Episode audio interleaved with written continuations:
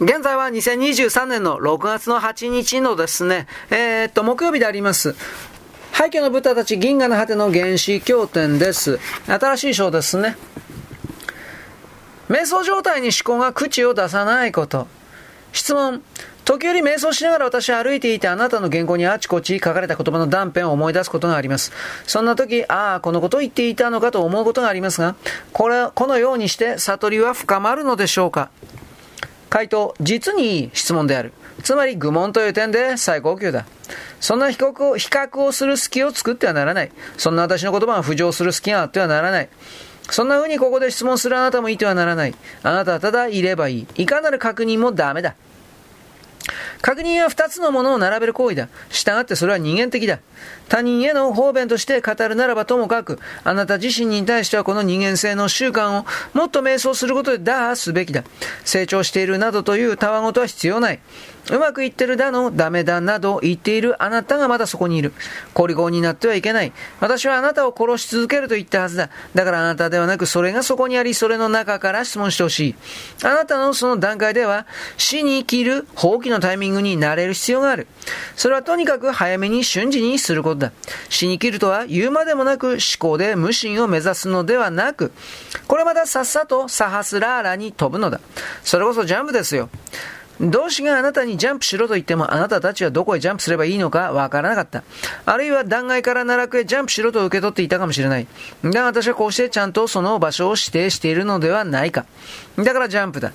自分の状態を比較や確認や自覚やあるいは保持しようとするエゴはぐずぐずとぐずるだろうが、それに構わずジャンプだ。はじめは自分がバカみたいに思えるだろう。そのうちあなたは本当にバカになる。そうなると自分をバカとすら思わなくなる。そうすればただのバカになっており、それがそれだ。そこがそこだ。あなたはただ存在する。そしてただありのままに生きて、そのクライマックスにはただ静かに、絶対の静寂の私服の中で死ぬ。今回短いですね。ここで終わっております。次は新しいとこです。なぜ第7中数が重視されるのか？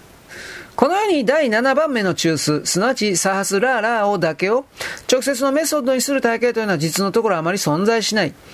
ヨガではここを最終目標とするものの、途中に通過する別のチャクラがいちいち問題にされる。禅においては頭頂などは全く問題にすらされない。一方中国では気をサハスラーラより少し後ろに位置する穴、100回から取り入れて体を循環させるが、足や手からそれは出ていくような経路を流れる。ユダヤのカバラでも頭頂はケテルの座として扱われるが、決して中心的な機能ではない。このようにいろいろな体系はサハスラーラを一つの部品としては扱うが、そこを住処そのものとするわけではない。しかしながらこのザ・サハス・ラーラ・チャクラを中心とする体験はたった2つだけ存在する。それはクンダリーニ・ヨガ、そして度胸の出体の技法だ。オショ・ラジニー氏はかつて、般若心経の中で7種類の人間について7つの中枢の機能と関係で説明していたはずだ。そして人がブッダとなった時、そのものはそのまま瞑想したままならば、数日か、せいぜい21日しか生きられず、そしてもしも俗に戻って世間で暮らしたとしても、数年しか肉体や個別性のあるアストラル体にとどまれないということも。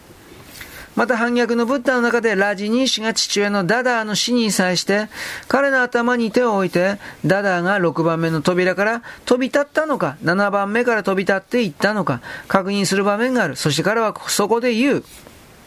もしも人が6番目を通過して死んだのなら、あと一度生まれなければならない。ダダーは7番目から飛び立った。もうここへ戻ってくることはない。通常はこのサースラーラは6つの段階を経て、その最後に使われるものだ。だが私は順番を逆にする方法をあなたたちに進めている。最初にこの中枢意識が固定されるように振り向けられるならば、少なくとも他のどんな方法を使用するよりも、容易にあなたは正午を一別する。なぜならば7番目の中枢では思考そのものが存在できないからだ。無理に思考を止めたり、あるいは思考と思考の隙間を見つける瞑想するよりも、あなたたちは自然に思考を落とすことができる。ただ初期にはなかなかそこには長くいられない。寝ても覚めても歩いても喋ってもそこにあり続けるには少々通過する時間がかかる。単に瞑想の時だけサースラーラに一時的に集中するのではなく、そこ意識のありか、ベースの座としてそこに住むとなると問題が発生するからだ。だがそれでも他の道よりもいくらか優れているのは、最初に一別してしまえば、あとは自動的にカタルシスが発生するからだ。サースラーラからは声があなたにかかる。早くとっとと6つを整えてここへおいで。もしもこの7番目の中枢を作動させると、あなたたちは他の6つの中枢でまだ心残り、すなわち十分に生きなかった期間があると、真っ先にそこに引きつけられるという現象が起こる。そういう点で、この私のメソッドは個人的な修行者や一般社会の人たちにとっては扱いやすく、一方、禅寺の運数にとってはかなり不向きなものになる。なぜならば、世間から隔離して、閉鎖された寺の中では他の6つの中枢を通過するための環境がないからだ。はい、ここまでです。よろしく、ごきげんよう。